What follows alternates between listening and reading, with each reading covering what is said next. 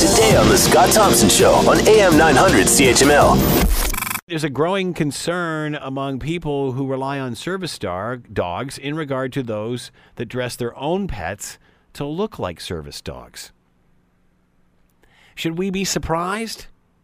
I mean, is it any different than someone who borrows the uh, uh, or, or steals or whatever uses uh, uh, a parking spot for someone in a wheelchair that doesn't really need it or didn't really get the, or got the pass fraudulently? It's the same sort of thing, except one step further. Uh, it's hard to believe that this happens, and uh, how how do you detect it? How do you get those bibs for your dog? Uh, let's bring in Danielle Forbes, Executive Director at National Service Dogs of Canada, and with us now. Danielle, thanks for the time. Much appreciated. Oh, no problem. Thank you for the opportunity. Tell everybody what National Service Dogs of Canada is. Well, for National Service Dogs, um, kind of our claim to fame is we're the first program in the world to provide service dogs to children with autism and create a service dog model around that. And we are currently the only Assistance Dogs International accredited service dog provider in Canada servicing veterans and first responders with post traumatic stress disorder. Wow. So tell us a little bit Yeah. about these animals. How what is the process like? How do you train these? How, how do you how do you pick a dog? Well, for us, actually, it's uh, a multi-year process. Uh, we have our own breeding program, and we've been breeding dogs for 22 years.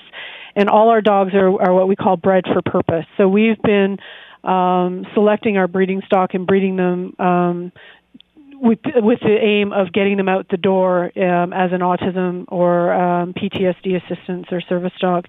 Um, and once they're born, it takes two years for us to properly assess train and uh, match them with a client. And then after that happens, there's a, uh, eight years of follow up with the dog and the client to ensure that um, the dog is continuing to meet the needs of the client.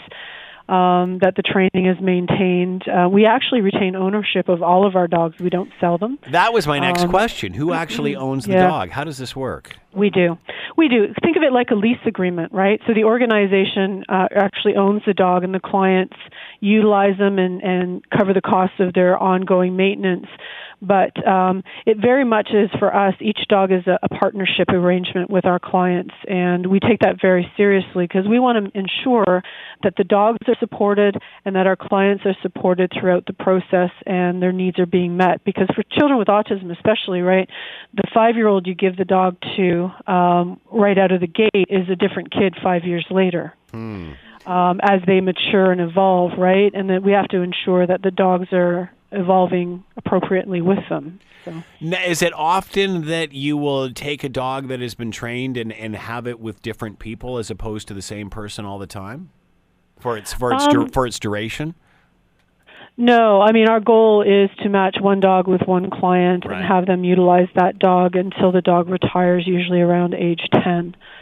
Um, What happens? What, what what happens when they do retire? Most of the families keep them and they become Yeah. pet dogs and um, best buddies to other members of the family, children, and stuff like that. Very few of our dogs come back in retirement. They're well loved where they are, so Hmm. um, most of our families tend to keep them. And if they get a second dog, they just have two dogs at home.